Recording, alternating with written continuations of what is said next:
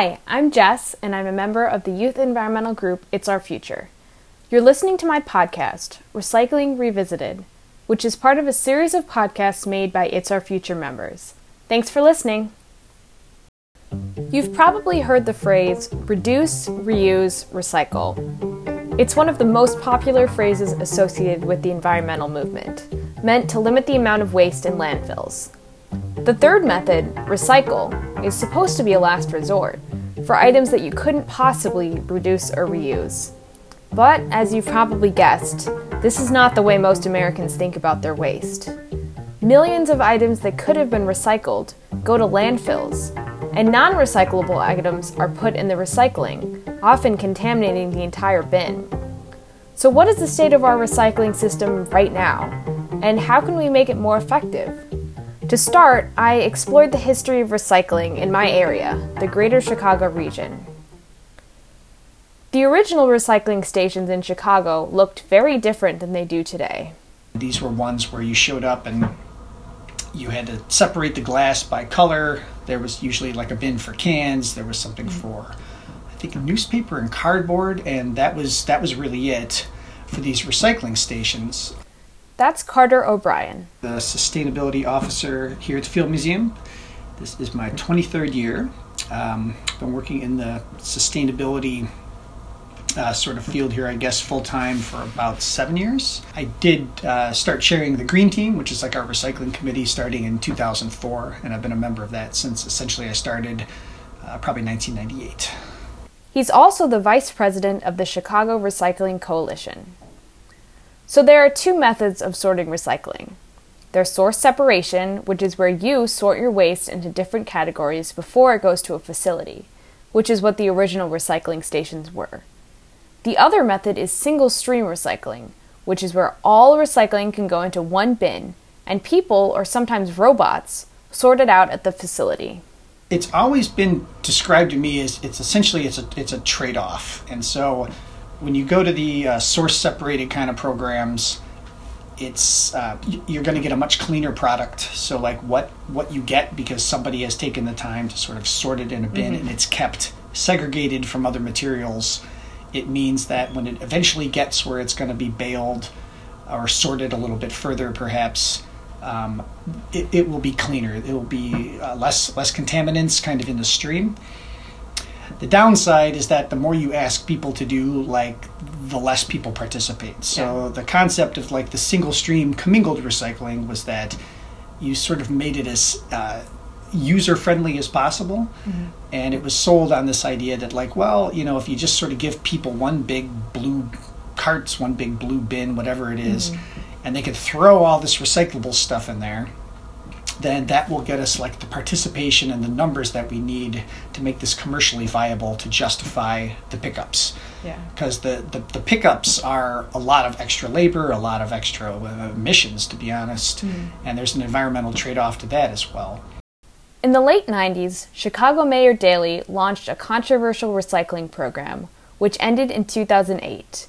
It was called the Blue Bag System. And the Blue Bag System was the basically the worst of both worlds, where mm-hmm. they they decided that they will make it as convenient as possible for the uh, consumers by just saying like, well, you put your recyclables in a blue plastic bag and throw it in the trash, mm.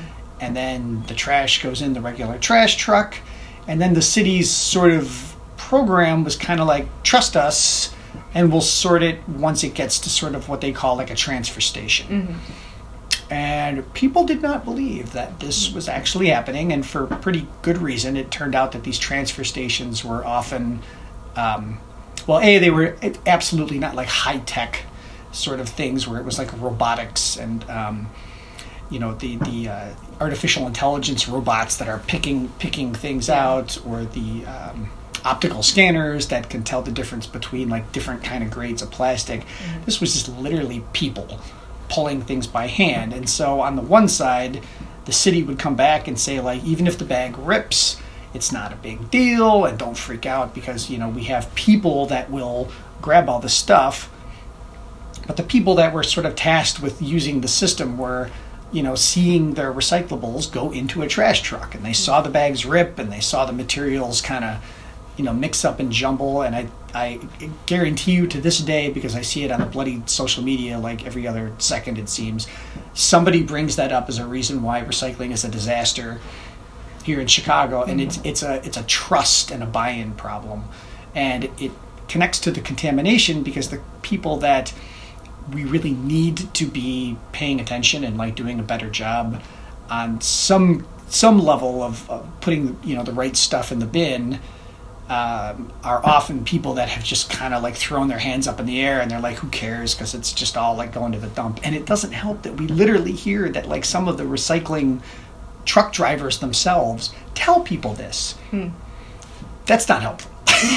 No. And unfortunately, there seems to be a little bit of truth to it sometimes that they are just just landfilling our recyclables, and it's uh, an extraordinarily frustrating situation for all of us that we are hopeful that under the new administration will uh, we'll see some improvement with because it's it, it is holding us back um, from from doing things like composting and you know food food kind of donation and much much more important things frankly than uh, single stream recycling is is is fine, but it's like the tip of the iceberg of like different waste reduction strategies and sustainability. Just a few years ago, recycling in Chicago and around the world faced an even bigger challenge. In Climate Watch, when it comes to importing garbage, no country bought in more of it than China. The nation was the world's largest importer of trash until January when it started banning some recycled imports. And now that ban is in full effect. Some American cities are forced to dump large amounts of plastic and paper into landfills instead of sending it to China for processing. The China situation is fascinating. It um, it started off uh, apparently with like good intentions in the sense that, well, I don't know, good intentions, good economic intentions. So when people say like we sent all of our trash to China, that's that's actually not usually correct. I mean, the the if you could imagine, you know, what it takes to get bales of uh, paper, uh, you know, in, independent of the contamination factor, but you know, sending bales of raw material from a, a MRF transfer station to China is a lot of work. There's no one that would bother doing that if it was just going to get quote like dumped into a landfill in China. You just dump in a landfill right here. I mean, you don't mm-hmm. need to put it on a voyage to go halfway around the world, because even though there was this sort of economic factor they call the the free ride, where essentially you know the Chinese industries because the labor costs were lower were making lots of cheap stuff that ended up at say like your Targets and your WalMarts and all these things but then we were not really making anything as a country that was being uh, exported to China. So the boat, so to speak, was empty on its way back, and so the sort of uh, the lingo that developed around it was like, hey, there's this boat that provides essentially a free ride because they would mm-hmm. heavily discount putting items on this boat to take it back. But even though it's heavily discounted, it's still you're still dealing with customs and port inspectors and all this kind of stuff. So it's not like we ever just sent trash to China, which is unfortunately, you know, how the media then kind of misinterprets it. And it's mm-hmm. it's important to understand why that's not accurate.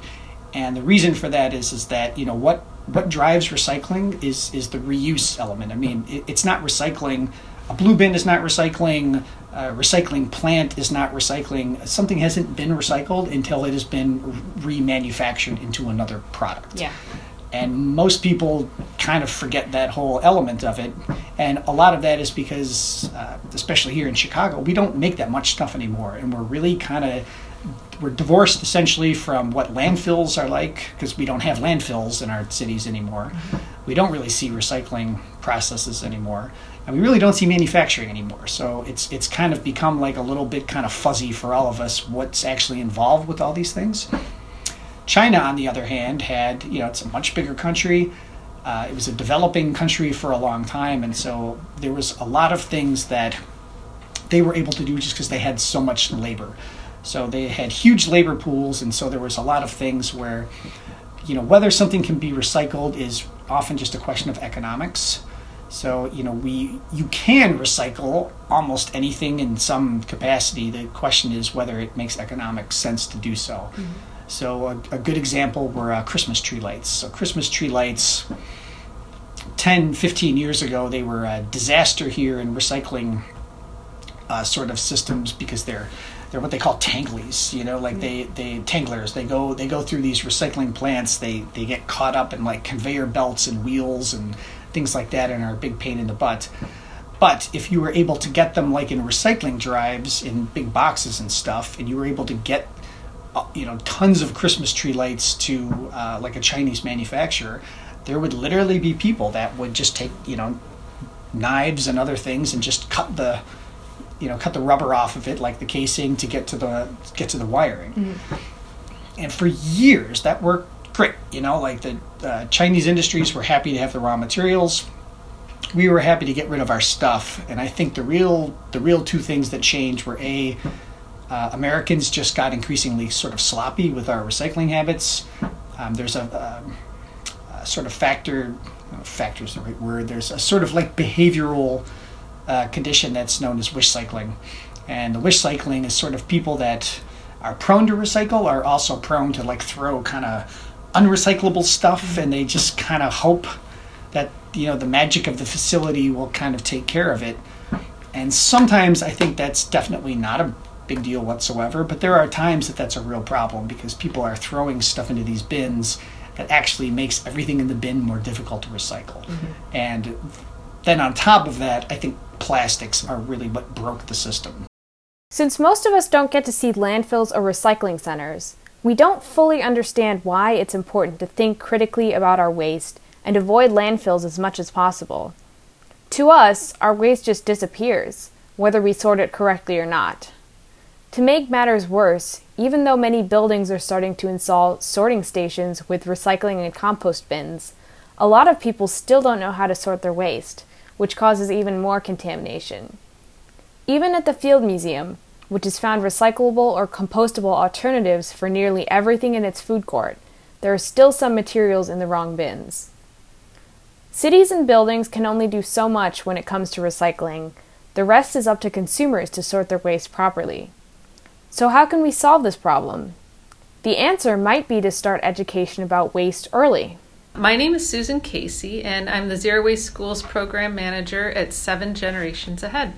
This program is pretty special to me because I was one of the first students who got to experience it in elementary school, and it taught me a lot about how to sort my waste to the point where I can confidently do it on my own and even teach others. Right, yeah, and that's the goal to to not do it for them, but mm-hmm. to help them. It's just like anything in a in a classroom. It's like you learn where things go and the kids are responsible for making sure that happens mm-hmm. um, with some gentle reminders. The Zero Waste Schools program aims to help elementary, middle, and high schools increase composting and recycling while teaching the students about the importance of waste diversion. So, again in a school when we're we're working with any school we're working with where they're at and what they can do some mm-hmm. some schools have commercial composting available like here in oak park mm-hmm. um, where there is a commercial composting service available so that can be incorporated and it can capture um, all food scraps as well as food soiled paper like the lunch trays that are compostable mm-hmm. so with that you're able to capture a whole lot more some schools are only able to do recycling of like milk cartons and other um, drink containers yeah. Um, all schools really could be doing a food recovery program or a share table um, if they have a school lunch program that is uh, you know, inevitably kids are taking um, foods that they don't end up eating, and a share table is a place that they could put those items. Um, and some schools operate a share table where during the same meal period, other students are free to take those items during the lunch period. Um, if there's surplus at the end of the day, um, oftentimes, a school nurse or social worker can take those um, items. Another option is to donate those. So that's one option recycling, composting, um, looking at ways the school could just eliminate some sources of waste, like maybe switching from something, a, a non recyclable or non compostable packaging to something that is recyclable or composting. Once the schools figure out the best method to reduce waste based on what's available to them, the next challenge is making sure everything is sorted correctly. Recycling, I'd have to say, is probably the more most complicated of all of the different categories of waste streams there are. um, just because things rules are changing or there's often so much the misconception that all well it's plastic therefore i can recycle it which is mm-hmm. absolutely not the case yeah there's so much plastic that is not recyclable right. um, that it really that's the biggest part of the education mm-hmm. around recycling even with these challenges this program has been a success both in terms of diverting large amounts of waste from landfills and inspiring kids to make a difference in their schools and their lives definitely by bringing zero waste schools and this action that kids can take into the lunchroom that we've definitely seen that be the start of things mm-hmm. or or help students um, make a real difference because unlike so many other environmental issues that you know students might care about and want to do something about having um, a sorting system or a zero waste lunchroom is like a concrete way that students can make a difference each and every day just by sorting yeah. properly mm-hmm. um, or sharing bringing the messages home to their families um, and friends and encouraging them to take what they learn at school and make sure it's happening at home and at their extended family you know with their extended family and friends so that's a, a real way that they can make a difference and i don't think that's lost on them at all i think they really feel mm-hmm. it and it's it can be you know it's empowering so, what can we take from this? Successful recycling relies on consumers sorting properly, governments making effective policies, and even world leaders cooperating to build a sustainable future, so we definitely shouldn't take it for granted. We have a responsibility to sort our waste to the best of our ability and make sure our leaders are enforcing policies that make sense for us and for the planet. These responsibilities may seem daunting, but everyone can start by taking small actions like looking up what's recyclable in your area and learning about the recycling process. One topic I would recommend reading about is the term circular economy. You might find that once you start learning, you'll be inspired to take action in your community or even just in your home. Thank you so much for listening, and I hope this podcast inspired you to think more critically about recycling. Make sure to check out the other podcasts from It's Our Future members.